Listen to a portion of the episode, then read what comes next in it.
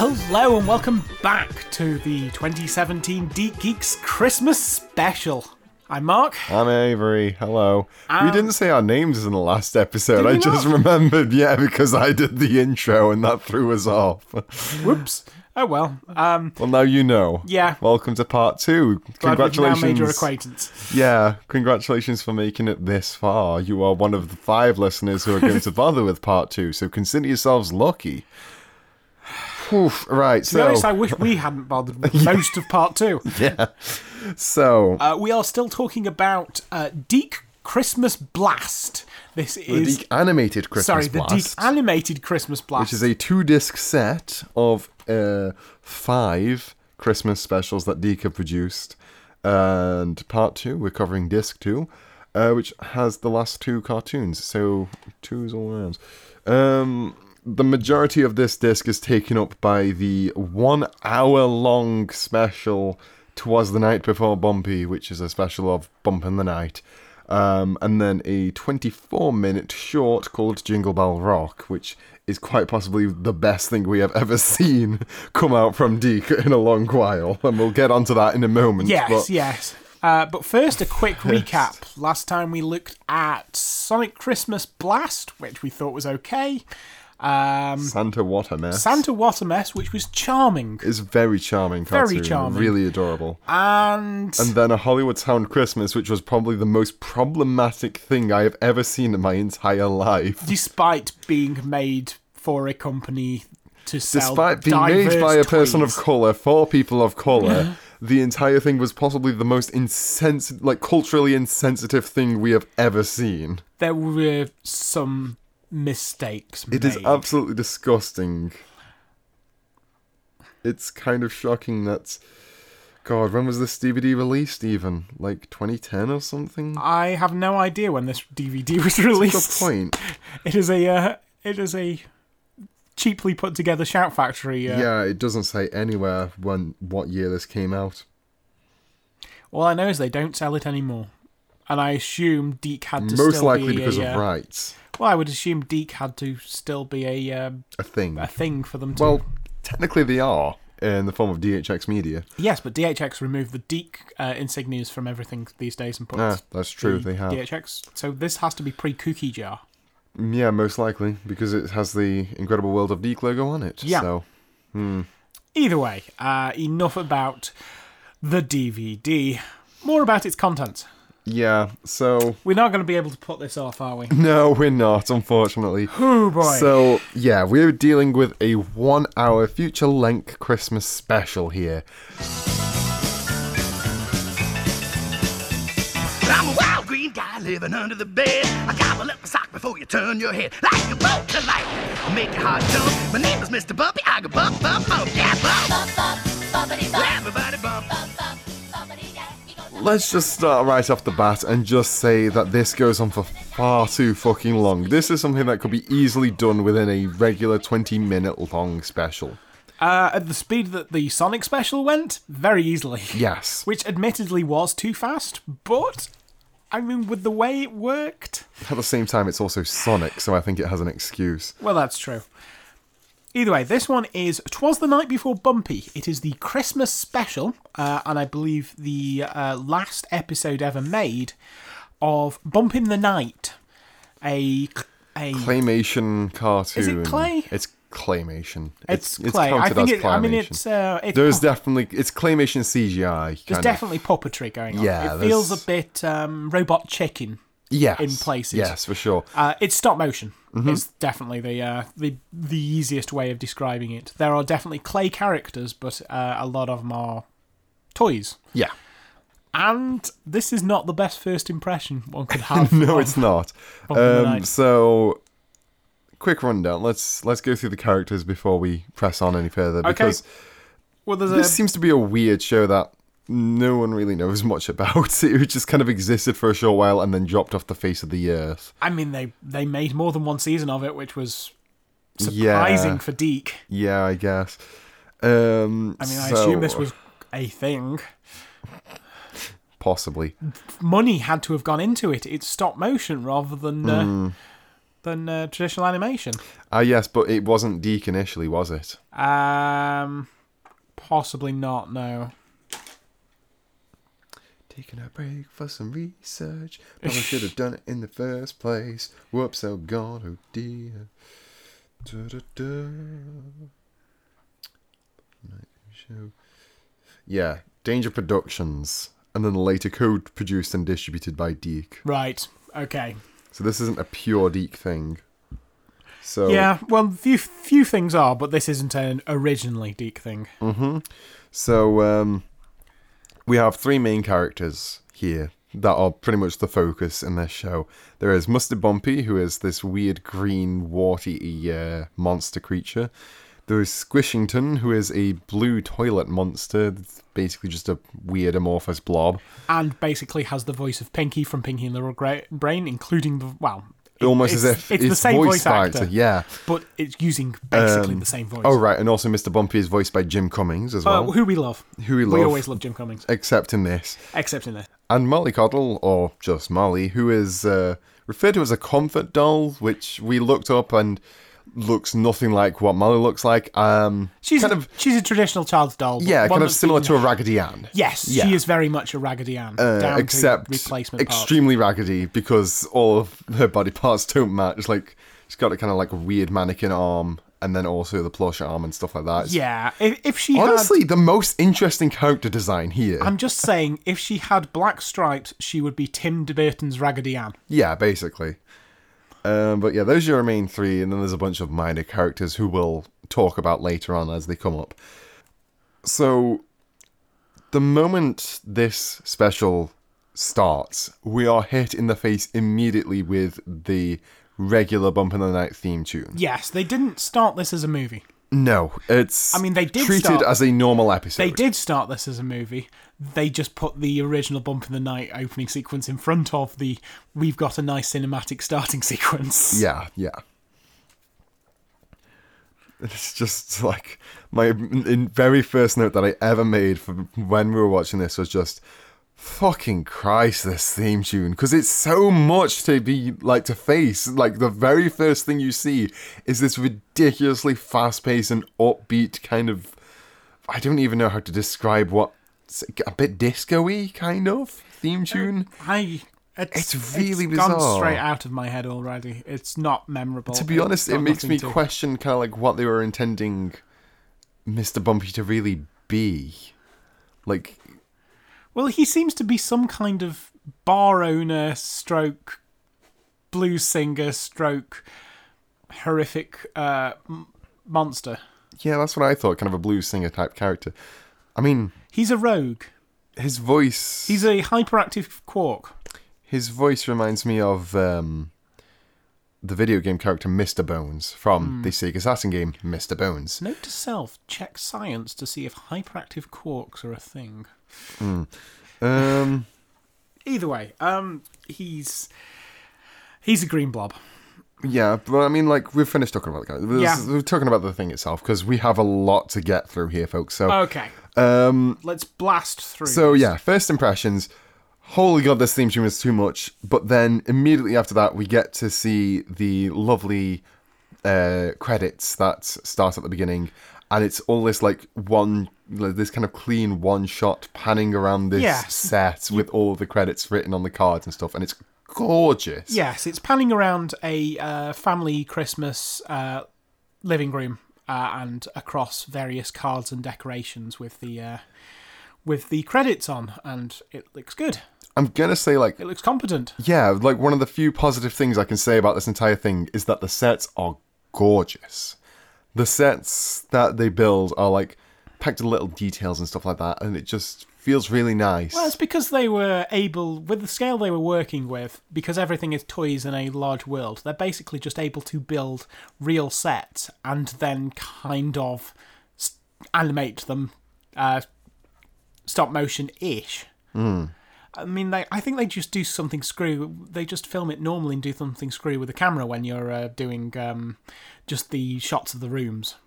Probably. And it, it looks I mean, yeah, good. it did seem unusually smooth when it was panning across the credits and stuff. Yeah. I will say that. So kind of this weird mix of the choppy but not as if it was you, You know, know, I- actually animated. I think what happened, they shot. I think they did that in reverse quite possibly. because the way that it was so unusually smooth makes me think of it being shot in reverse, and then they flipped it back around again when it was actually in the editing phase, so it goes all one by one. I don't know. Is because when it reminds me, the, there's the reverse filming technique and then playing the other way around is. Um, it reminds me of one specific thing, which was this um, obscure to everyone but British people who were born in like the 80s and 90s, the l- TV comic strip Zap. Which is something that I really want to talk about at some point because it's so damn good. But um, and at the beginning of every segment on an episode of Zap, the camera is like they film backwards, going from the panel with the character bursting out of the panel and then kind of flapping their arms about and pulling weird faces and stuff like that, and then it pulls away to view the full comic. That is filmed like that way, and then when it's played back in editing, it's reversed so that it appears that it's going towards the frame and the character goes into the panel, so you see the full panel art, and then the segment starts. And it kind of has the weird, it's not quite right smooth movement. Yeah, yeah, Yeah, it's the I kind can- Uh, of unnaturally smooth movement that it has. We are, of course, packing in as much conversation about the quality of this scene because this is the scene with the most quality. yeah, From this point onwards, it's, all downhill. It's all downhill. it's all downhill. So, um, yeah, So, after our uh, beautiful credits, we open to Mr. Bumpy's annual holiday pageant, where the toys are putting up decorations and preparing. no explanation for why the pageant is a thing. It's just an annual thing. It's what they do. Annual traditions, I guess. I don't know. Weird. Uh, Bumpy himself, however, has been preparing a trap for Santa Yeah, this is one of my. Why the fuck is Bumpy trying to kill Santa? to get the bag. The bag. I, t- I, ah, I, You'll go on with the plot line because it just kind of goes a bit extreme. Yeah, he- he's not exactly a um, a sympathetic hero, is he? He's not even a hero. No, no. He is, by all means, a villain. Uh, either way, Squi- Squishington immediately falls into this trap, uh, destroying the entire Set of living- traps. Yeah, There's a whole bunch of traps. Well, it's kind of Rube it goes Goldberg'd. off one by one, yeah, except not including Rube a Gold- missile of all fucking It's things. Rude and- Goldberg, but not actually Rude Goldberg. There Yeah, are because a series it doesn't of actually- traps, but they don't link to each other. Yeah, they ju- they just kind of just go off it's not one by clever. one. It's just this is a thing that It's in happens. sequence. This happens. It's as not well. Rube Goldberg. It's just a sequence of it. Uh, Bumpy berates Washington and then is forced to rescue him from the closet monster by giving the closet monster a present. This all happens incredibly quickly. It's hard to tell what's going on half of the time in this sh- this thing. Well, no, because it doesn't. It it it doesn't really go by quickly. It more just goes like I think it's the initial bit. It goes by quickly, and then later on Yeah. it slows It down. does get very slow later on. Um, so he hands him a present of uh, ties, was it? Uh, yes, it was a box of ties. It wasn't meant to be the box of ties. It No. was meant to be a box of explosives. Which then explode in their faces. Well, yeah, because Squishington opens it, going this one. yeah, this thing is not written well. The jokes are just terrible. Like, God, maybe one actually landed. I don't even think it did. But um, At this point, uh, Squish begins to bemoan his lack of feet. for no good reason, just randomly, we're gonna bring this up now. uh, admitting that what he really wants is to tap dance. Why not? Yeah, F- fuck it. May as well have some kind of MacGuffin. Um, Oh yeah, it was also at this point that like Holly, is it Holly? uh, Molly. Molly, M- Holly's in right. Uh, Molly suggests that Santa might bring something to fix that. Hmm. Uh, which then Bumpy says, "Well, that doesn't matter because he's going to snatch all of the presents." Yeah. Um, it was kind of like around this point that I noticed some kind of weird tendency that this show has to zoom in unnaturally close on the character's eyes. Yeah, because then all you have to do is um, animate the eyes and the upper part of the face, and you don't have to do anything with the rest of the body. Yeah. and whilst that saves on time and animation and you can probably just continually reuse it because you don't have to lim- lip sync It's so bizarre looking, though. Looks weird. It's so weird. Once you start noticing it, then you notice it happen constantly. Yeah, it's it's definitely a cost saving measure. A cost saving measure in a Deke program. Um. Also, I'm gonna just spoil right now. The closet monster is the best character. Yeah, this is literally the only good character in this entire fucking show. because it doesn't talk. Yeah, it doesn't do anything. It's, It's just just it just kind of sits there and Basically, be a giant cute. poppy made of socks. Yeah, The toys uh, get in on this conversation and each list what they want for Christmas. in a song. Uh, and Bumpy ver- bursts into a version of the Twelve Days of Christmas There it is. about stealing all of their presents, And um, and then leaves for the North Pole to steal the bag. yeah, they they just kind of bugger off to the North Pole, and he steals um, he steals Squishington as well. Yeah, uh, by forces promising him with him. feet. Yeah. Uh, meanwhile, uh, Molly's like going, "Oh wait, what about the pageant or stuff?" And Bumpy just shrugs that off and gives her the duty of uh, being the pageant Director. Director, that was it. Just the pageant director. Uh, she has no authority at all because she is just simply too fucking nice. Yep. Um, so she's kind of like meek and just like, um, oh, let's do our best out there. To which everyone goes, nah, you loser, and just walks away. yep. This is the B plot, by the way. Yeah. It is about just as interesting as the A plot. That is to say, not at all. Yeah. So immediately, Bumpy and Squish travel halfway across the world on a map that somewhat is a really old joke where you just show the pattern of movement just curving absolutely everywhere. Did you notice the map was a world map but upside down and reversed? Strange. Um. Oh, oh yeah, I forgot to mention. Um, every so often, there's going to be bits in this, uh, well, film, I guess, where the characters are kind of imagining a scenario or something in their heads, and we see that, and it goes into this really bizarre kind of Terry Gilliam style animation sequence for about like half a minute. Mm, I think a you're bit, giving it too bit much too credit much. Well, calling no, it it's Terry not. It's Gilliam. not Terry Gilliam, but It's, like it's um it's cut out. It's cut out kind of animation. yeah. Give it a few years and it would be like flash animation. Yeah, it's really bizarre how it looks, and it's kind of cool at the same time. I, I I admire the aesthetic that it goes for. It's a bit. Do you know what it reminds me? It reminds me of the kind of uh, catchphrases that you see on the panel show catchphrase. It reminds me of children's TV of that era because it's stuff like um, the video games in Clarissa Explains It All. Hmm. There is there was def and uh, I assume a lot of the idents on MTV. Girls Club. Blimey, Girls Club party. yeah, that sort of thing. Yeah. There was definitely a lot of that going around at the time, and it doesn't look too bad. Uh, It's, I guess it's cheaper to animate than the rest of it, so they use it too much. Uh, they get lost, however, and end up spending the night in a deep jungle, where they're captured by an earthworm named Joachim, who is a South American general. Reed, stereotypical character, horrible voice. I, I, I read, I wrote down this character as racist stereotype Mexican worm. Um, I mean, I don't think it was necessarily Not really racist, that but much of a very, racist ste- very, stereotype. very stereotypical. But it was definitely a stereotype. I mean, it's Yeah. um, kind of a reference to uh, kind of the various um, self appointed generals that you had in various um, rebellions in the South American uh, provinces.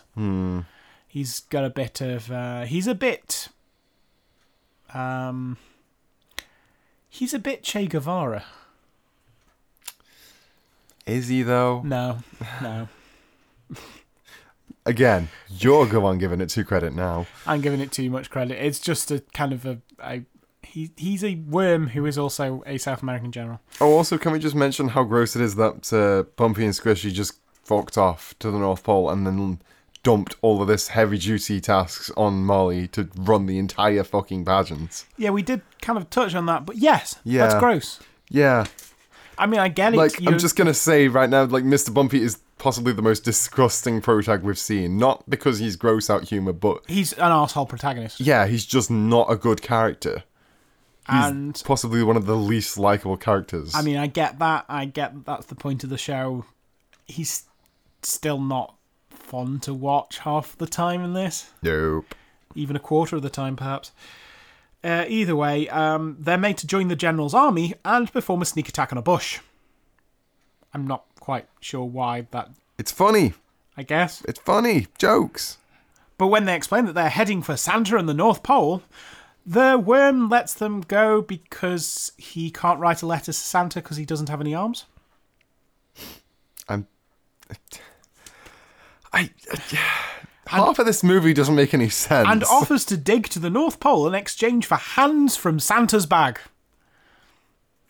yeah. I, Mm. Atomic robotic hands. yeah. I.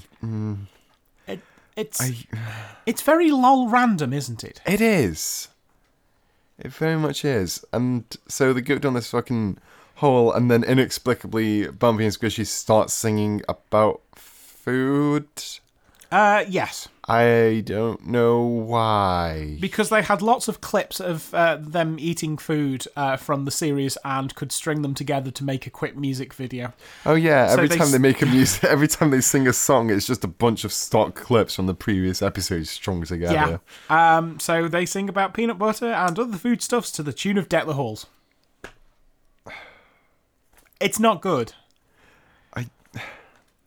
Would you like to know my five notes that I've got after why are they singing about food? Okay? It's Hit me. Why is this happening? Why was there one short bit where Squishy was weird and dehydrated looking? Just why? Why is this show? Who decided that this show was a good idea? Yeah, that pretty much sums it up. Um, I mean, who did decide okay. that this show was a good idea? I'm just gonna say this now. W- At the point we're at, where we're talking about it, we're about say what, like 26 minutes in. It already felt like it was been like at least two hours. yeah. It moves at a snail's pace. It is just It gut packs wrenchingly so slow. much in and yet feels so long. Yeah. Uh, Bumpy admits to Squish that he is planning on double crossing the General. Which I guess is inevitable.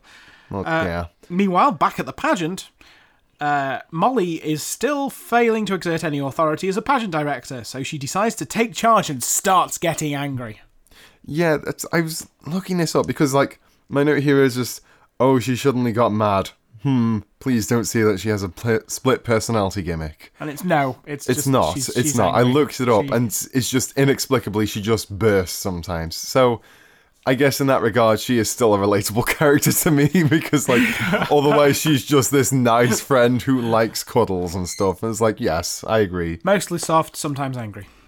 Uh, then a Jewish coded bug character sings the Drake. Inexplicably, yeah. And he sings the dreidel song, and it still goes after two minutes. It is literally the longest song in the movie yet. It just keeps going. It Yeah. doesn't end. To their credit, they did animate quite a chunk of this. And then they ran out of animation for it and just showed any pictures of characters spinning from previous episodes. And also, the actor just gives up on like making up new lyrics near the end and stumbles a lot. I mean, I, I, it's, it's, it's not good. Uh, and And then I stopped paying attention for five minutes because it was at this point that I was looking up Molly's character to see like what's going on with her being mad suddenly. And then I looked back up, and now they're talking to a hummingbird that is more annoying than Bumpy. well, you see, between then, Molly got angry about the perfectly adequate performance and threatened, bu- uh, and threatened. I don't know what his name is. I think it's either Bug Buddy or Silverfish. I think he is a silverfish. Uh, with insect spray, which I think is a bit harsh. Yeah, that's a bit fucking. Yeah, that's. lit- I mean, that's a cartoony way of doing things, but still, that is literally threatening to kill. Uh, back in the tunnel, the worm hits ground, only to find that they miss the North Pole by a considerable margin and instead are in the middle of Stonehenge. A low-flying hummingbird crashes I was into gonna say that's not how the map works, but okay. a low-flying hummingbird crashes into one of the standing stones, uh, causing a uh, the stone to fall down on the worm. I don't have anything for this until a little while after. This is Doris the Hummingbird. Doris. Doris the Hummingbird, who I Who believe has- is Jim Cummings doing a Terry Jones Monty Yeah, I was Python gonna old say woman very voice. much a, the Pepper Potts type, type character. It's uh yes, it's a um. To be fair, he is doing an excellent Monty Python impression. Oh yeah. Well, I mean, he's Jim fucking Cummings. Yeah. What did you expect?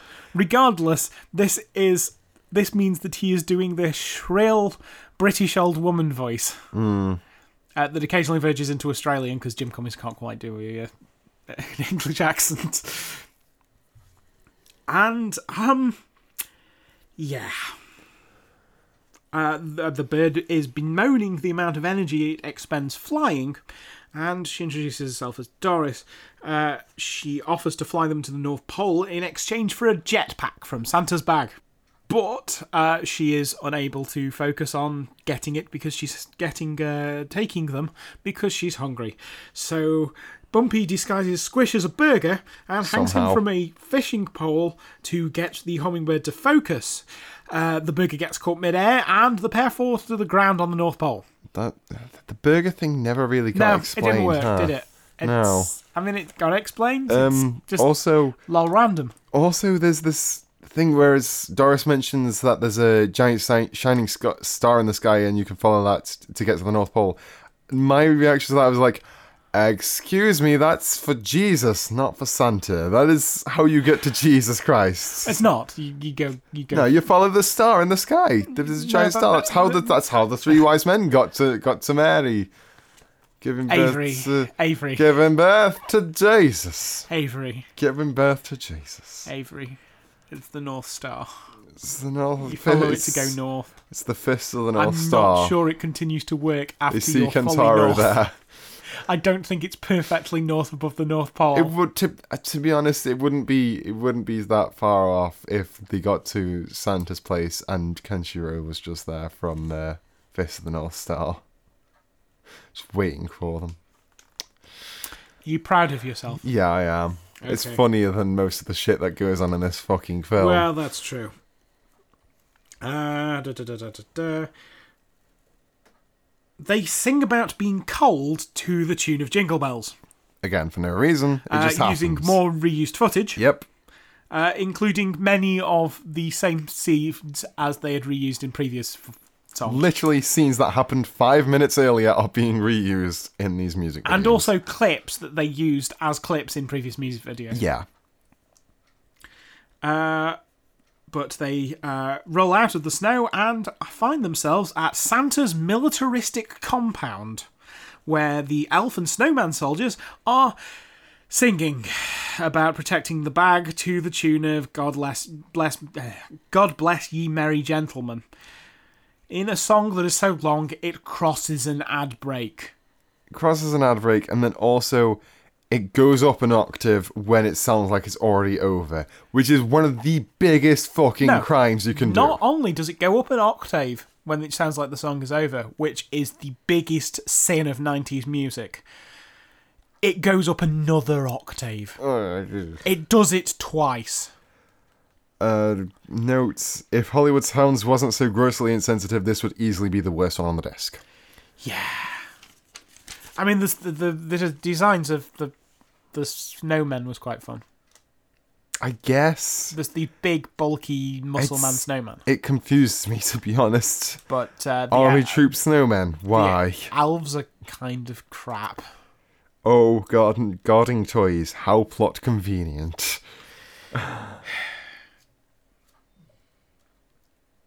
Bumpy and Squish decide to go in under cover as a snowman, sneaking their way in through the compound to the bag. Uh, when they're inevitably discovered, the elves chase them into Santa's house, where they come across a line of evil snowmen. Turning back, they are surrounded. They dive out of the way, resulting in the two groups massacring each other, and then slip through a secret passage. I noted that the uh, elves in question are pretty gross, also, but I'm guessing this is on purpose. Well, everything's gross in this. Yeah. Um. God. The only way this would be an acceptable thing to watch were if you just stoned out of your goddamn mind. But at the I'm not same even time, sure it would. Yeah, either I'm not sure either. Because there are some things in here which would freak you the hell out if you were stoned. Because they freaked me the hell out and I was not stoned. So that's how bad it is, you know. The secret passage takes them to the bag room, where they're ambushed by another group of elves and snowmen. And I believe you want to point out the one funny joke. So yeah, they exit the elevator. They, um, and whether they say there's like, oh look, there it is, or something. How do they know they're in the bag room, Avery? How do they know they're in the back room? Well, here it is, the one funny gag. Are you ready for it? And the entrance of the back room, there are four signs dotted on the sides of the uh, of the entrance, two on each side, and it says, "This is it. It's the back room. You are here. Bag inside." Whoa. It's literally the only good visual gag. Well done. You wrote a- 42 minutes into the fucking thing. You wrote a gag, guys. Well done. And of course, when fucking Bumpy tries to take the bag, it turns out that it's full of Indiana tra- uh, Jones style traps. Now, now, you're missing an important plot point. Oh, what is it? Squish decides to stall the uh, the a group of elves and snowmen that they're ambushed by, Oh no. uh, leading them on a chase. Uh, Bumpy reaches the bag chamber, but uh, activates a series of dungeon traps before re- reaching the bag. He reaches the bag, and then I'm gonna say this is the other pretty funny Okay, joke. yeah. This, this was well, it was less a It's funny a joke, very but old it's one, but it's it's, a- well executed. it's a well executed sort of funny joke that actually plays well into Bumpy's character, and that's when he is trying to figure out if he wants all of the presents in the bag for himself or if he's going to give them out to his friends. A little kind of devil appears on his shoulder, as it were, the angel and the demon kind of appearing on your shoulder, uh, acting the subconscious and that sort of thing. Um, and he's thinking it over with his subconscious demon. And then a second subconscious demon appears on his other shoulder, and that persuades him to go forward. And it's just like, you know, that's pretty well done. Yeah. That that works with Bumpy's character, and it, It did- shows who he is. I mean, it's a, it's a really i.e. E, an old joke. arsehole. It's a really old joke. Oh, yeah. but it, it works Yeah. for this. Oh, and in case you're wondering, yes, it did do the Indiana Jones rolling ball thing. Oh yeah, that's immediately after this. He Yeah. attempts to take the bag and activates a, a Raiders of the Lost Ark style boulder trap, which is dressed like as uh, which is dressed like Santa. Mm-hmm. Meanwhile, the pageant is happening. Yeah, it just suddenly cuts to the pageant, and we have the uh, three plastic dolls who I believe are called the cute dolls. Right, that makes sense. um, and they're singing "We Wish You a Merry Christmas," but with changed lyrics that I don't know what they were saying because I couldn't figure it out. Um, but this it wasn't is changed lyrics. It was just. Oh. pl- Straight singing, we wish you a Merry Christmas. fair enough. And this scene actually Oh, yeah. worked quite nicely. Yeah, because they it's- juxtaposed the chaos that was happening in Santa's compound against this very mellow, calm version of "We Wish You a Merry Christmas." Yeah, Someone knew what they were doing in this it one. was a good scene. Unfortunately, it's the only one. Yeah, Squish gets himself flattened by the boulder, uh, but Bumpy manages to make his way to Santa's sled. Uh, Squish just gets out in time to latch onto the back of the sled as uh, Bumpy steals it. Can I just interject here? There's something weird, like a, a weird inconsistency here, in that this entire time is Bumpy is dragging the bag along really slowly, like implying that it's super heavy.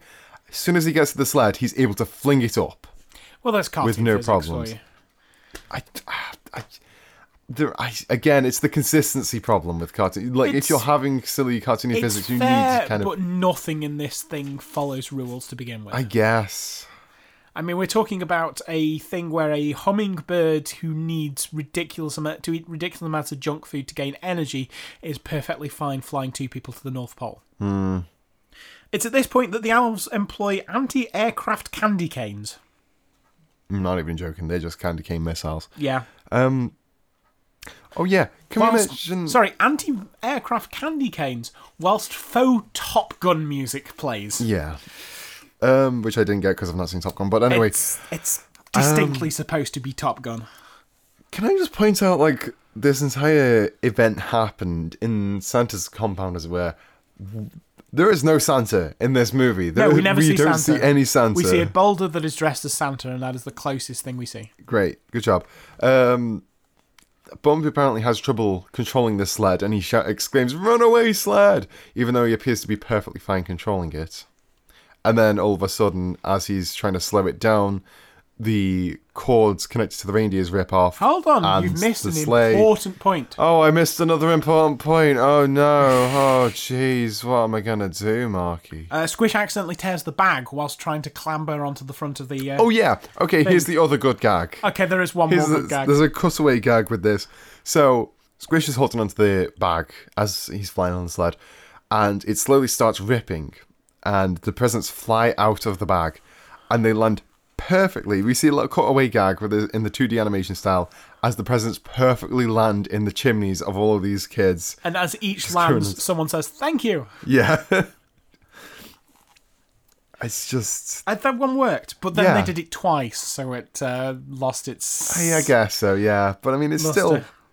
As, as far as it goes, that's a pretty decent joke.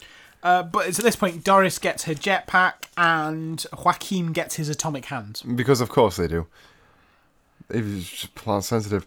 Um, So Bumpy pulls too hard on the reins, they snap, and the sleigh immediately drops out of the sky because the physics in this thing don't actually function. yeah. Which rains presents onto the toys. Mm hmm. Uh, Mm-hmm. and Molly at this point is trying to direct everyone's enthusiasm. Well, you say that. It's more kind of forcing people onto doing a stage show. Well, no. At this point, she is yelling at people to be to be more enthusiastic about the toys that they are currently being enthusiastic about.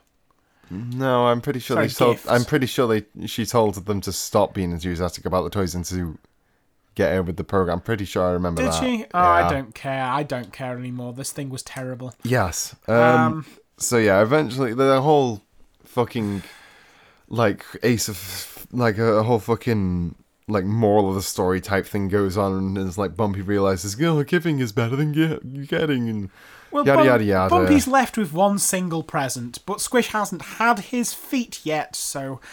Squish complains with all the works he did, he deserves the feet. Bumpy points out that this shows that he never needed the feet in the first place. You think it's going to do a whole Wizard of Oz thing, and it sort of did, because it had three people uh, asking for for body parts or replacements of body parts on a journey, except they didn't all get to the end because that would cost the animation budget. Um, regardless, uh, Squish agrees, yes, he never needed them in the first place, but he wants to tap dance. Uh, at which point, Bumpy has an epiphany for entirely plot specific, boring reasons and gives Squish the final present. and inside of it is a noisemaker shaped like some tap dancing shoes. And so he shakes them about and does a small jig. That is not tap dancing, and nor is it just dancing. It's not impressive, and yet everyone claps and goes, Oh, Squish, you can tap dance. No, he can't. That's not tap dancing, that's just twatting about with a noisemaker. Uh, Joachim and Doris turn up to thank Bumpy, and Bumpy realizes that he's made people happy and that giving feels as good as getting. Yeah. I've got no here. Bumpy learns the true meaning of Christmas, in quotes. Yeah, I mean, th- this is a It's just the default moral. it for- is a default moral, but so I mean, boring. it's it's not often that this specific uh, giving is as fun as getting uh, thing is actually stated because uh, usually there's more the focus on uh, just being with your family and friends is the true meaning for Christmas, I guess. and I like that it goes with the other one, although it's quite consumerist in uh, a statement. Yeah. Yeah. But I like giving presents. yeah, it's nice. It's nice. Um, but we're still not done with uh, Molly's uh, uh, subplot. So Molly demands Bumpy sing, otherwise the pageant will be ruined. And Bumpy does a sing. he Song. recaps the events of the film to the tune of the Twelve Days of Christmas. Again, they use the Twelve Days of Christmas again. and it's also another clip show type. Yeah, they've doubled up on songs at this point. And the lyrics are awkwardly jammed into the song as well. Uh, at this point, for no p- specific reason, Molly decides that she has been a terrible person and has been making everyone's lives miserable. Yeah, okay. I've got a incredibly long note about this because this is something that actually kind of fucked me off. Yeah. This entire scene, right? So I'll g- I'll recap on the scene here before I go into the note. So what happens is that Molly finally calms down. She's cool again. and she's realised what an absolute shitheel she's been, and everyone's like, "Oh yeah, you suck," and then Molly's like, "Oh, will you forgive me?" And everyone's like, "No, fuck off!" And then she's like, tries to guilt trip them into uh like being okay with her again and then she, everyone goes oh well yeah okay i guess Well, she doesn't guilt trip. no, she guilts them, trips them full on. She goes into a kind of partial cry mode and goes, oh, blah, blah, blah, blah, blah." no, it's a full on guilt trip, my Fair friend. enough, it's a fair full on guilt enough. trip. Here is my fucking note, right? Everyone in the pageant suddenly hates Molly for being in angry mode, despite the fact that literally the only fucking way she was able to get them to do anything was because of them not believing that she like was the pageant manager, despite having a fucking sash that said pageant manager on it, right? she didn't have any authority when she was calm, etc. Thus, no one believed her. The only way that she got them to do anything in the first place and even have the pageant happen was because she went into angry mode. They hate her when she's out of angry mode, and they hate her when she's in angry mode.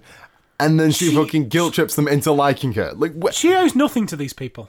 no, nothing. No. Who are the audience? We never see the audience. But it's the other toys, quite clearly. What toys? There's a bunch of other toys.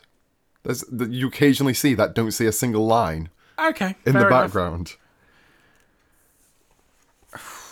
Would it would it be so much of a problem if the pageant didn't fucking happen? It looks a pathetic pageant and nobody's there. Oh, oh right, yeah. Also, fucking Okay. Bumpy and S- Squishy have just gone. They've left the scene and they left her with the sash. Left pre- pretty much, basically, considering that she is the one of the three main characters. That means that she now has the power of the leader. Surely that falls to her at this point, which means that she should have the authority regardless. Well, she should never have been left with the position. it's not an excuse. No, I mean she should never have been left with the position. She should have just walked out. Yeah, probably. But I mean, then that would have ruined the pageant and thus ruined the plot. Well, then that's Bumpy's problem, isn't it? It's his They bloody didn't pageant. have the time to fix it because they were off fucking about at the North Right, Pole for but an it's hour. Bumpy's problem. It's his fucking pageant, and if the bump Mr. Bumpy's pageant doesn't happen, boo whoop de doo. If he wants his name on a pageant, then he needs to be there, present, producing it. It's at this point that I also put, I take it back, this show has no likable cra- characters whatsoever. Yeah. And more then than wait, fair. Oh, Closet Monster is good. That's yeah, it. yeah. No one else is good. Yeah. Um. It's a. There's the. Uh, so yeah, Toys did admit she did a good job. Forgive her. Uh, For some reason. Then Mr. Bumpy asks that if people can give presents to people, what's the point of a Santa? and then he leaves that question open. Yeah, and this it is, never, answered. closed. I love the fact that this is never sorted. We never see Santa, and he asks the what's the point of Santa in the first place. Again, That's with these- exactly what you want your children to Yeah. see at Christmas. Questioning of their entire belief system. Good grief. Uh, he's then suddenly attacked by the closet monster. Except not attacked by the closet monster. The closet monster's just there to give him a uh, a present of a dirty sock. Yeah, which he then eats. Yeah. Um, At Uh, the end. Yeah, the end. That's the end of it. It's weird though, because like when it goes into the credit scene, the very first credits kind of uh, I don't know what to call it, I guess tile, whatever that we see is this super colourful, bright one, and then it immediately cuts into black and white stock credits, Yeah. which just kind of definitely says a lot about the production values of this thing. Yeah. It really does. Uh, It's absolutely awful, and I honestly dread when we come up to actually watching this show on the on the. Uh, I mean, I I can only assume that it's podcast. going to be better because for they, the better luck. because they only deal with 24 minute. Yeah, well, no, it's Chunks. even less than that. I think the at the most an episode usually is is about eleven minutes. Is it really? I believe They're so. short. They're shorts, I believe. How did they think they were going to be able to stretch a short out Mm. into No idea. over an hour? They tried and they failed. Yeah, this wasn't this this wasn't a good show. Um, ran, oh, random trivia: the Okay. stereotype worm is played by Cheech of Cheech and Chong. Oh yes, yes it was. just he's there. Just sudden Cheech Marin. Do you want to explain it? No, he's just there. Okay, I guess he's got nothing better to do. Brilliant. Yeah, I mean, what else is he gonna do? Uh, uh, cartoons about dragons? I guess. Video games about cartoons about dragons? Yeah, sure. I, as I said, if fucking Hollywood Hounds wasn't so damn insensitive, then this would have totally been at the bottom of the list. It would Yeah. have been the absolute worst. But instead, it's only second worst, so it goes one above Hollywood Hounds. Yeah, it's definitely the most boring though. It, I mean, it's an hour long for Yeah. no good reason. there is It could easily be half an hour. an hour. There is not enough stringing this thing together, and yet there is so much that happens. It needs better writing above all else. Like, one of my notes is just at this point, I feel sorry for Jim, who has to do this absolutely horrifying, just awful voice. It's yeah, It grates, it grates on you. My name is Mr. Bumpy. I go bump in the night. So yes, 'Twas the night before Bumpy was not a great find. Uh, Jingle Bell Rock, on the other hand, this one's interesting.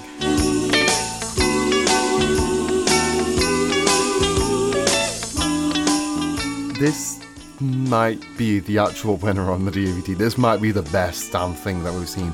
And not because the storyline is good, not because the animation is good, but for other reasons entirely that we're going to get onto in a moment. Oh, in- Jingle Bell Rock is interesting. Um, I- it's technically a licensed property Is it? in that uh, it's licensed from the song Jingle Bell Rock, which is definitely within copyright. Oh. Right, yes. Um, you see, it's called Jingle Bell. Rock. It- It's it's actually based off the origin story for the song Jingle Bell Rock. Well, you say based on the origin, so That's it's- what AMDB says. It is a IMDb says that. fake origin story for Yeah. the song Jingle Bell Rock, uh, because I'm pretty sure that Jingle Bell Rock wasn't written by an actual Well. elf.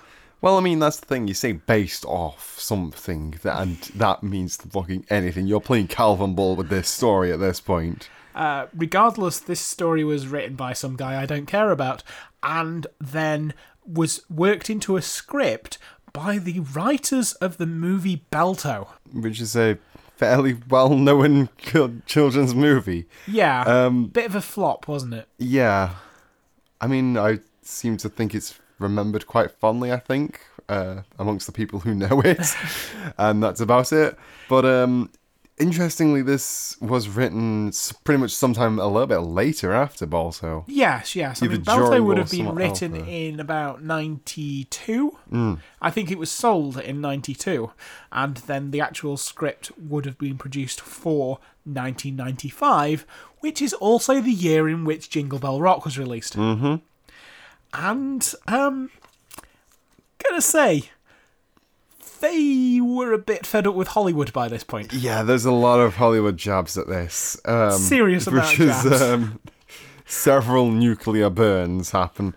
It's very clearly meant to be this like satire on it, so that I'm like very fed up and tired of it, and just calling out their bullshit.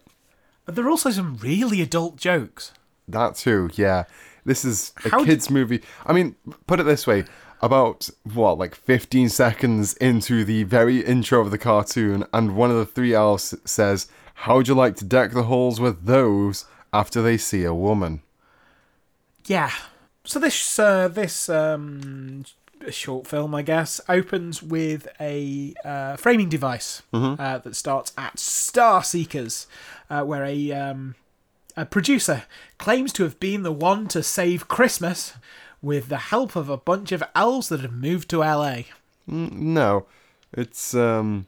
He said, "I did get help from an elf," Uh, yeah, yeah. which yeah. doesn't get questioned somehow. Doesn't get questioned. Where- I, ah, whatever. Regardless, the voice of this guy is Milton Berle, Yeah. Mr. Television. He was, I mean, Milton Berle.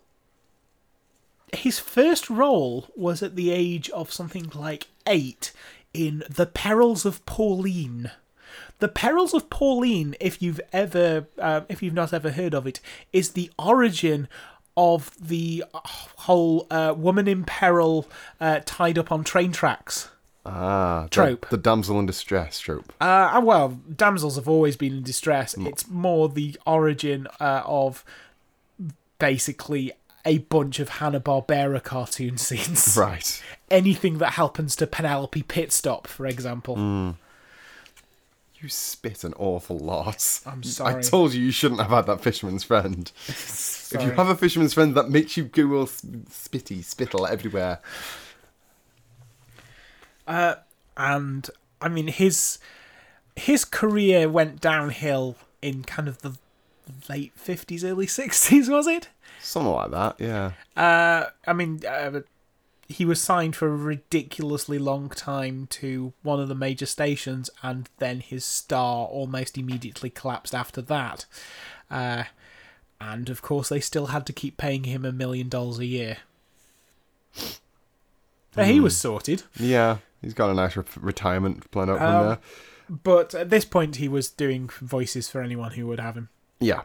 which is fair enough when you're in. Um, I mean, did I say he was 87 at this point? Something like that. It's something, something particularly old. I mean, his very final role uh, was in a Keenan and Kel episode. Oh, Wow, okay. That's a very bizarre choice. Uh, So for yeah, sure. he was up for anything. Yeah. Quite frankly. Yeah. So we first see our elves at this point. Uh, as it shows us a clip that we will see again later in the Yeah. episode. It's just one minute in and we already have our first song. Oh, wait, it's already ended. It's cut away. Hmm. Uh, they were then told that uh, one of the elves has written a song called Jingle Bell Rock. And then we see this awkwardly cut bit of Jingle Bell Rock played Yeah. that just stops. Yeah, it's just one minute in. Oh, we have the first song. Uh, oh, it's over. Huh. And the. Uh, the um, producer is trying to sell the story of how this song came to be to someone on the phone, and it's a fair enough play. Uh, it's a fair enough device, but it's obvious that it was shoved together at some point to um, to make it easier to tell what was going on, kind of to yes, because the bits that comprise of the intro scene are literally clips from an, a later scene in the short. The proper start of the actual thing is when the title of it appears.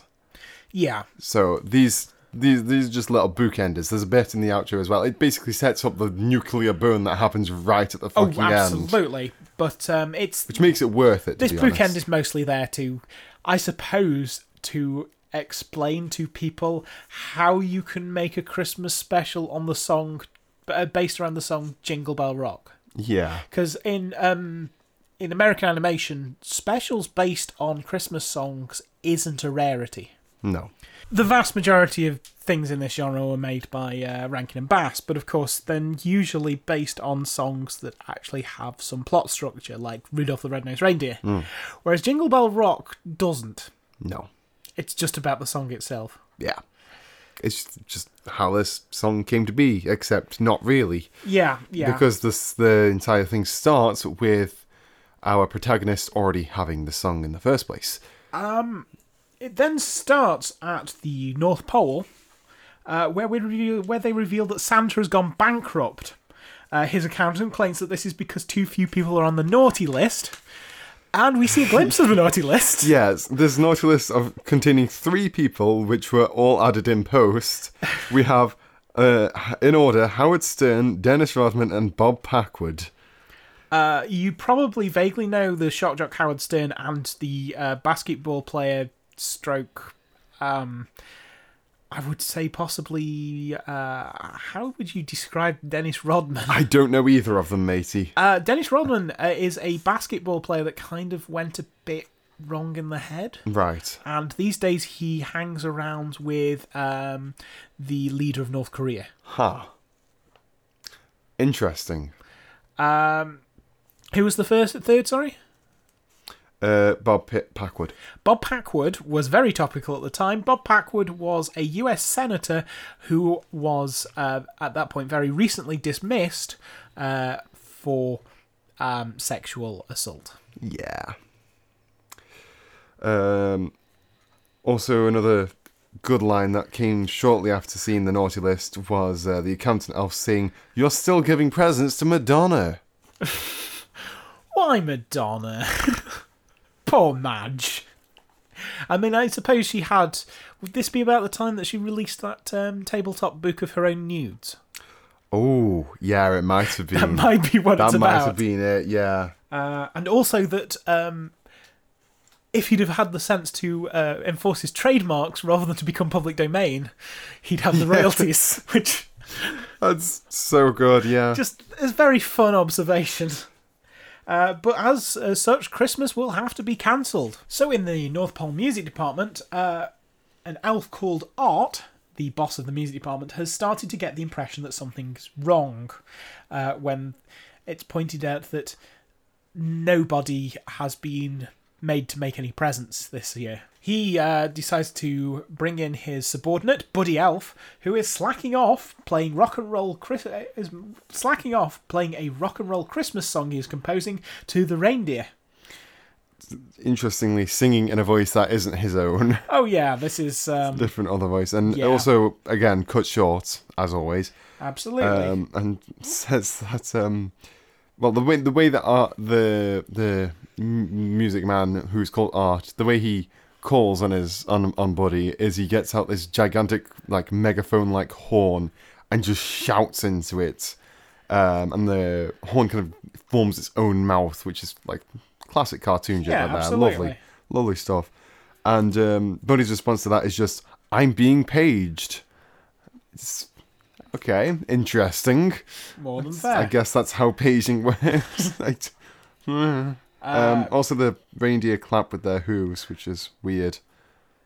I guess. Yeah, that was weird. That was a bit strange.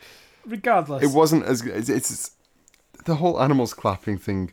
It's, it's- it was done best by Studio Ghibli with uh, the Cat Returns because the Cat Returns has um, like the proper cats doing the clapping, but because it's paused, they have to clap a specific way so it sounds softer, and they just have this room full of people just clapping this really specific way and recording that for the sound effects. that's a really fun way of doing There's it. incredibly deep amounts of detail in Attention that. to detail. Yeah. Buddy tries to get Art to uh, agree to uh, release a new Christmas song, but Art says that no, we don't need any new Christmas songs. If we were going to have a new Christmas song, Santa would have asked for a new Christmas song and Art would be the one making it. He's an asshole boss. Yeah. In other words, Yeah, yeah, yeah. it's at this point that Santa finally announces to the elves that if finances don't improve soon, they'll all have to be let go. They seem to be more concerned about the fact that there won't be a Christmas than the fact that they are all going to lose their livelihoods. Yeah. Well, I mean, in a sense, the Christmas elves is the- that that that is their Well, livelihood. that's true. So you know, Uh, Buddy suggests that they sell his new song. Buddy does not know how to take no for an answer. eh, yeah, no, he doesn't. He's he's a bit naive, to be honest. But Art says no. As such, Buddy decides that he will go on his own to uh, Los Angeles to sell his uh, song. At which point, Art realizes that if he does sell the song, then uh, Art can't take credit for anything, and so gets in on the uh, the gig along with who's the idiot third elf? Richie, Richie. Um, presume. unfortunately, not voiced by Rick Mayall, but I mean, they missed a trick there. Well, I'm assuming that it's a voice, it's a reference to um, possibly Little Richard Possibly. or possibly another rock uh, rock and roll act. Who fucking knows? So, at this point, you might be noticing there's a little bit of similarity going on here in plots between this and the plot line that is, goes on within the Hollywood Hounds Christmas special. There's certainly an overlap. Yeah, there's it's it's basically the same plot. Well, it's not exactly It's the same plot. They've got a song. One of them wants to go and sell it, but no, they have to go and do it as a group. Then they go to an audition for a talent show to win a whole bunch of money so that they can save Christmas. Yeah, but it's then they- the same fucking plot. But then they don't end up doing it as a group. well, yeah, but they st- the main character still groups The s- up with someone. The setup is the same. yeah, The the scene from the framing device replays, and the elves experience a moment of culture clash uh, until they realise that LA is just weird. yeah. Uh, and at and this then point, uh, Richie, well, Richie yeah. and Art go to a newspaper stand, Uh, Art tries on some cool sunglasses, turns it, pans over to Richie, and Richie has found a uh, kind of Playboy magazine type thing, and he literally looks at the centerfold and faints, and claims that uh, she would get awfully cold at the North Pole. Yeah, This is my reminder to you that this is a kids' cartoon. this is a children's cartoon. How did this get past the censors? do You reckon? I have no idea. It's uh, were they all at Thanksgiving when this came through? No idea. No idea. Uh, Buddy has doubts that he's in the right place to sell the song, but uh, while his bosses waste time hanging about the pool and perving over more local women, Oh yeah, that Richie is is just a complete pervert. Let's just put this out of the way. Um, he goes and tries to picks up just a random woman that's also at the pool with the line, "What would you like from Santa for this Christmas?"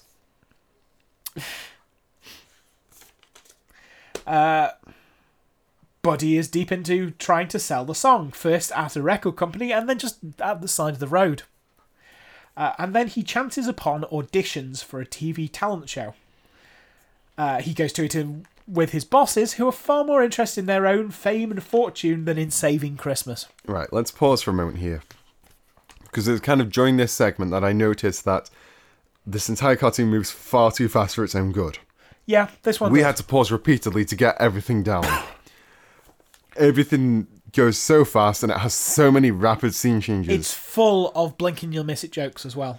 And I'm just gonna say it reminds me a bit of Deke's edit of Sailor Moon. Really? In that it just has constant, just sudden scene changes for no good Just reason. this awkward hyperactivity to it. yeah, just this sudden like, oh we're here now. And then it's just like we're gonna be here for five seconds, we're gonna have a bit of t- exposition talk, and no, we're in a different place. It's got that kind of t- feel to it. In fact, no, it's not even got that feel to it. That's exactly what happens in it. I'm assuming it was written for something for a larger slot and then cut down for a uh, a 30 minute. Possibly. Well, there's there's stuff I noticed in it that never pays off. Anyway, in the queue for the audition, uh, Buddy overhears a nearby lady singing the first Noel. Whoa, hold up. I need to mention something.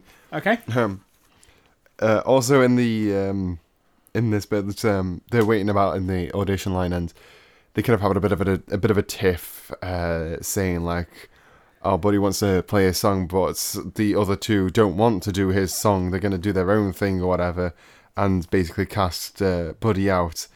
Uh, but it's at this point that art kind of fantasizes about being this big m- musician, this big music star, and um, we see a variety of different images, including four parody album covers, which include The Elf Who Loves Me, Art's I've Got a Right to Sing the Blues, Art's Singing in the Rain, and Simon and Art's Bridge Over Wawa, with an incredibly depressed looking Simon from Simon and Garfunkel.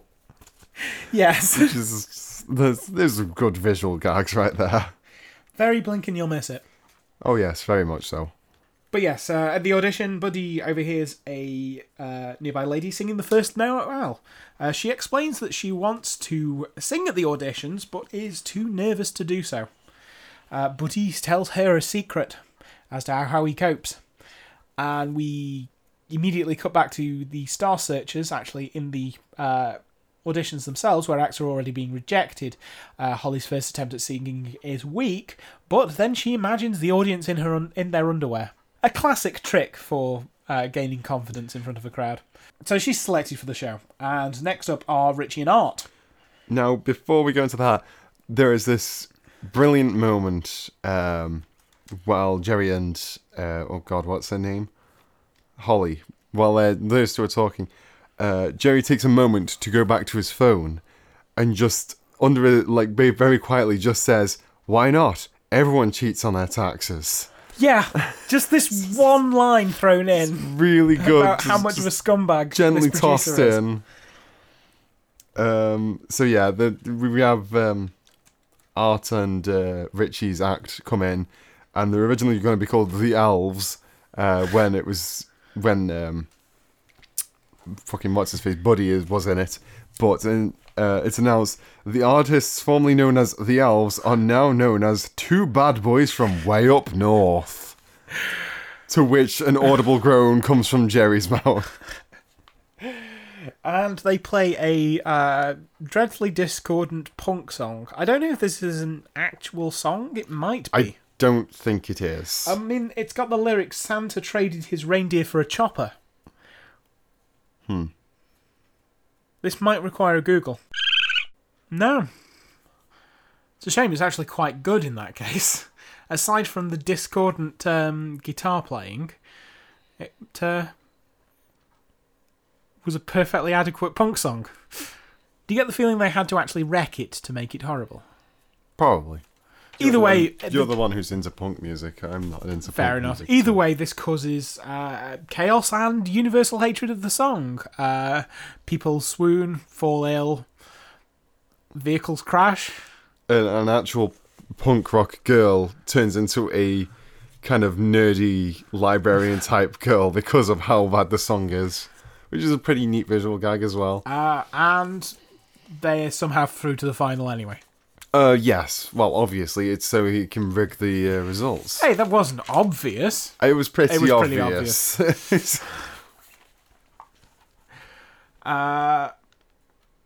Outside of the talent show, at the bus stop, a small child asks Buddy about his instrument, uh, but Buddy is too depressed. The child gives him a lucky baseball glove.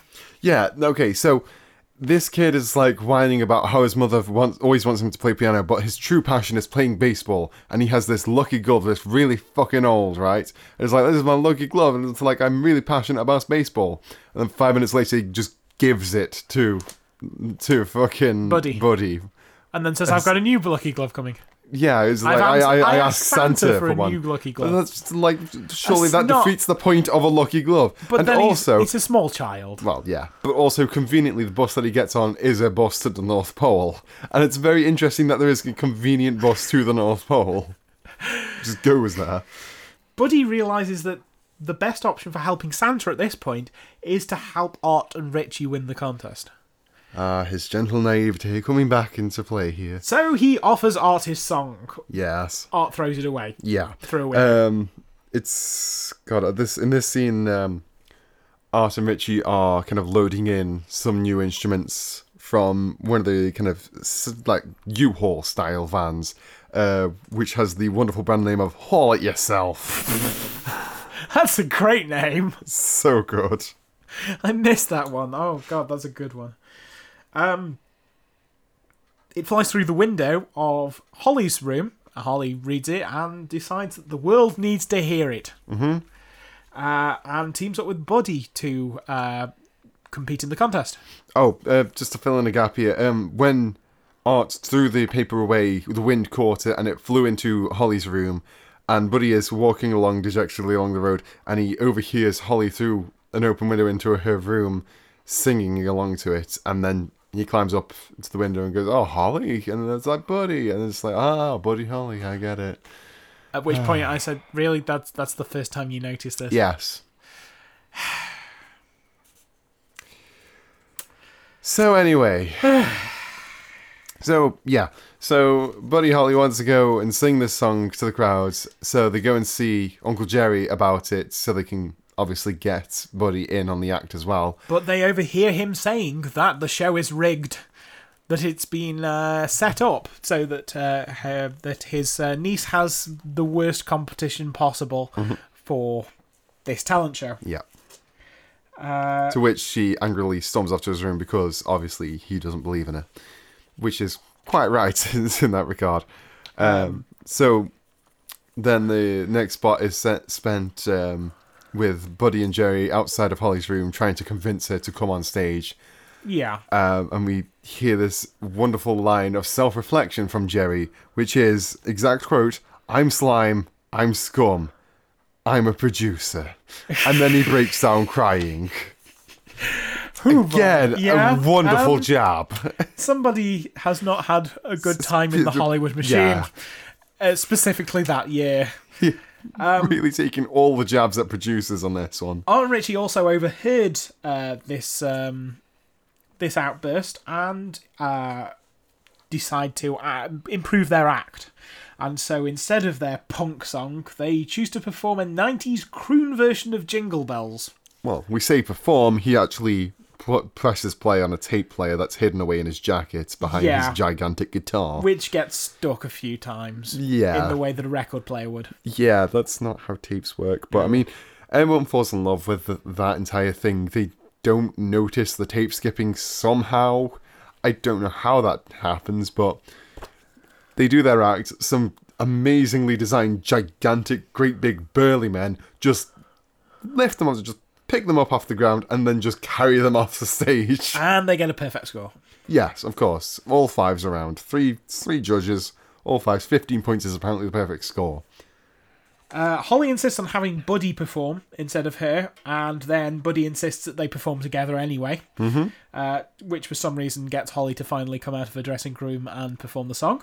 Well, no, because she was already out of her original Well, song yeah, saying, yeah, but I mean- "Buddy, you should perform the song." To agree to perform the song. Mm. and then and then there's like Joe pushes, um, no, Holly pushes Buddy along to go and sing it, and then it's like, "Oh wait, no, Holly, you should sing it with me." And then Joe just pushes them both, like, "Come on, get on the More fucking than fair. stage!" Uh, and so they perform Jingle Bell Rock as a duet. Yep, finally singing And- it with Holly added. Score uh, a perfect score plus a half. Yeah, each. fi- they get, get For five and a each, uh, half on each. five and a half for and each judge. Instantly win the cash prize before the song's over.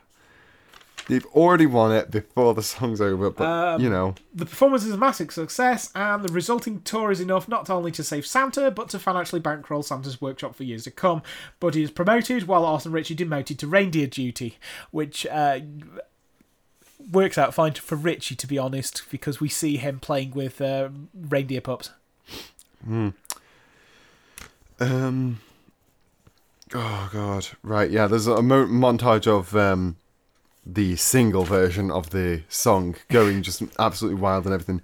We see this wonderful uh, glimpse of a headline from Rolling Stuff magazine, which is a great name. I love Rolling I mean, it's Stuff not, magazine. It's, uh, it's not quite as good as um, the magazine from Gem and the Holograms, which is just Cool Junk Magazine. Yeah, that's pretty good. But rolling, But rolling stuff, stuff. Is, is just like s- so wonderfully non-generic. So yeah, the so they get s- back to the North Pole, and we just see like everything's going by smoothly again. Yeah. toys being made in the factory. Santa buggers off. He delivers all the presents to everyone. We see.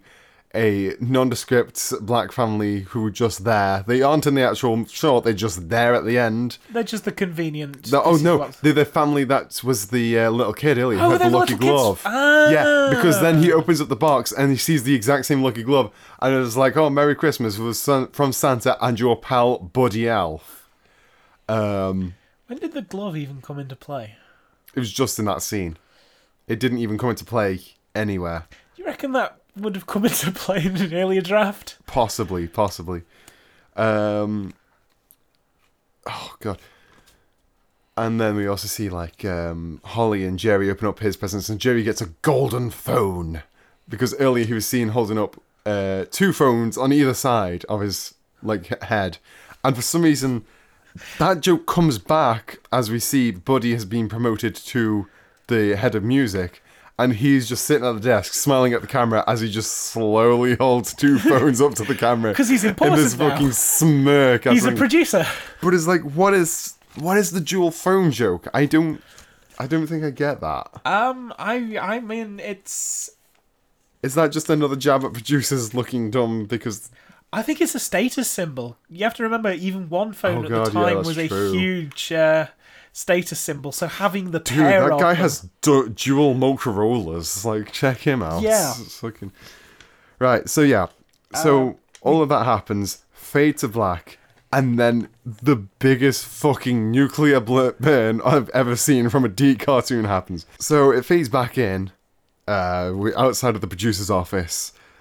and we're hearing him talk over the phone. The door opens as we reveal him, and we just overhear this just one line of dialogue from Jerry, which is, "What do you mean I take too much credit? That's what producers do." The camera immediately cuts to out right outside of the door, and the door shuts and reveals the executive, Executive producers. producer Andy Hayward. just straight there, one, two, three, all three executive Just producers slam. on the door. A slam in multiple ways. And it was just like, as soon as we saw that, we were just both like, oh, Jesus. just like we just had to pause and just take a moment to just take that in because that was just such a harsh goddamn burn. That was just so well. bu- Just the timing on it is perfect. Oh, it was gorgeous. Honestly, I think Jingle Bell Rock might be my favorite one on this entire DVD. It's good. Yeah, I didn't expect anything from it.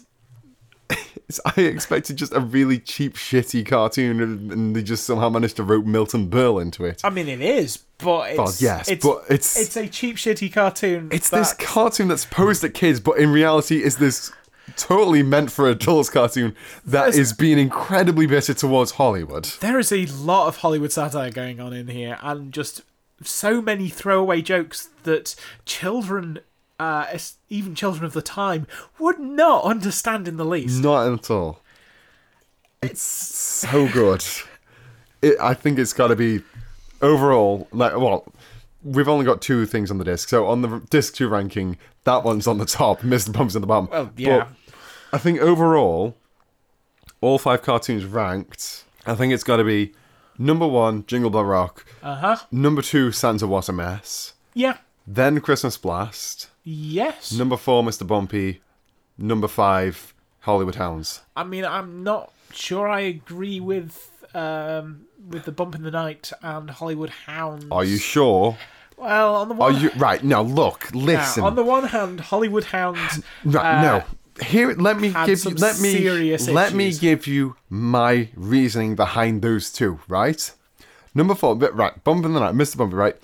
So that was incredibly overly long. It was boring. The jokes wasn't funny. None of the characters were likable. Right. Okay. Okay. All in all, a successful bad movie. It's basically Meet the Deedles again, as you said, but it wasn't quite as bad as Meet the Deedles. I don't think. I'm not sure. I think I I, thi- preferred Meet the Deedles. I, I don't know. I, I suppose. Well, I suppose Meet the Deedles did have some funny jokes in it There was occasionally. more to it. yes, there was a, a more substance to it, and it wasn't clearly a twenty-minute thing stretched out to an hour. But all of those problems that are with Bump in the Night's Christmas special are mundane. They are just generic Yeah. problems. There's nothing really wrong with it when you get down to it. They're just nitpicks. It's not taking. ethnic Meanwhile, characters and Hollywood then- Hounds is just so amazingly insensitive and just frankly downright inexcusable Yeah. for a cartoon. Yeah, I can quite agree. Taking the imagery of these ethnic coded characters, uh, which are turned into stereotypes by the fact that you basically probably have a mostly white writing team, Yes, it It's was not so exclusively very white. Um, clearly white writing team. and then uh, having them basically be enslaved Yeah, for a there's moment. far too many just horrific implications and just It's, it's I can yeah. awful, just ham-fisted handling on everything. I understand your trepidation with that one. I yeah, no, it's, it's think just you might be right. At the end of the day, there's nothing explicitly wrong with Bump in the Night's Christmas special. It's just boring. It's just a crap Christmas It's special. just slow and boring. That's all it has wrong with it. Yeah, fair. Meanwhile, Hollywood Howards is far bigger fish. like you, you kind It's a of need, mess. you're gonna need like a really fucking big barbecue to fry this sucker. Like, yeah, no, it has to be at bottom place. There is no fucking way that that is better than Mr. Bumpy. I- It's fucking inexcusable for a cartoon. It just genuinely is. Yeah, okay, fair. So that's the verdict. Yeah. Well, join us again next year. yeah, join us again in January, actually. Well, actually, yes. Um, because that's when we'll be coming back full time to give you your usual show. well, first we'll be. Are we doing a retrospective? Just a quick. Oh uh, yes, we will. Sorry about that. Yeah, we will. Um, to r- mark the start of season two, as it were. Yeah, we're of going to Deep do a Geeks. quick retrospective. Um, see if we we're too harsh on a few of them. Yeah, we're see gonna if just we kind of- shuffle them around a bit. Uh, Yeah. Get a more definitive list. So basically, we're just going to go through the list of the rankings, just one by one, just kind of reviewing, re-reviewing what we thought of each cartoon, and if looking back on it now, if we were too harsh and it deserves a little bit of a higher spot. Yeah, yeah, or a lower spot. Indeed, indeed. Um, aside from that, uh, I guess we'll uh, see you immediately after a couple of weeks after that. Yeah, I'll see you in a few bits, I guess. Um, so yeah, this has been a Most of the Kobolds podcast. Thank you very much for listening. If you enjoyed it, give us a rating on iTunes or something. G- Uh, tell your friends more than anything. Subscribe to us on iTunes, Apple Podcasts, whatever you use to get your podcasts on. Subscribe to it from there if you're not already. Thank you very much. Um, visit us on Twitter at Most of the Kobolds or our website, which has stuff on it, kind of, mostofthekobolds.com. And that is pretty much it. and um, have a nice Christmas. And if you're not having a Happy nice holidays. Christmas, um, um, w- um, well, if you're not having a nice holiday season, Have a f- I hope we at least gave you a few moments of respite. yes. I hope this was um, a nice a nice break, as it were, from any kind of horrible things that may be happening. Family time can be rough. Yeah. We understand that, and we're very sorry that you have to deal with that. But hey, that's what we're here for to provide some nice, comfy laughs and Yeah. all that kind of stuff. Still, chin up, back into it. God. Oh boy. Yep. It'll be all over soon, don't worry. So, yes, thank you very much for listening, and ta See ya.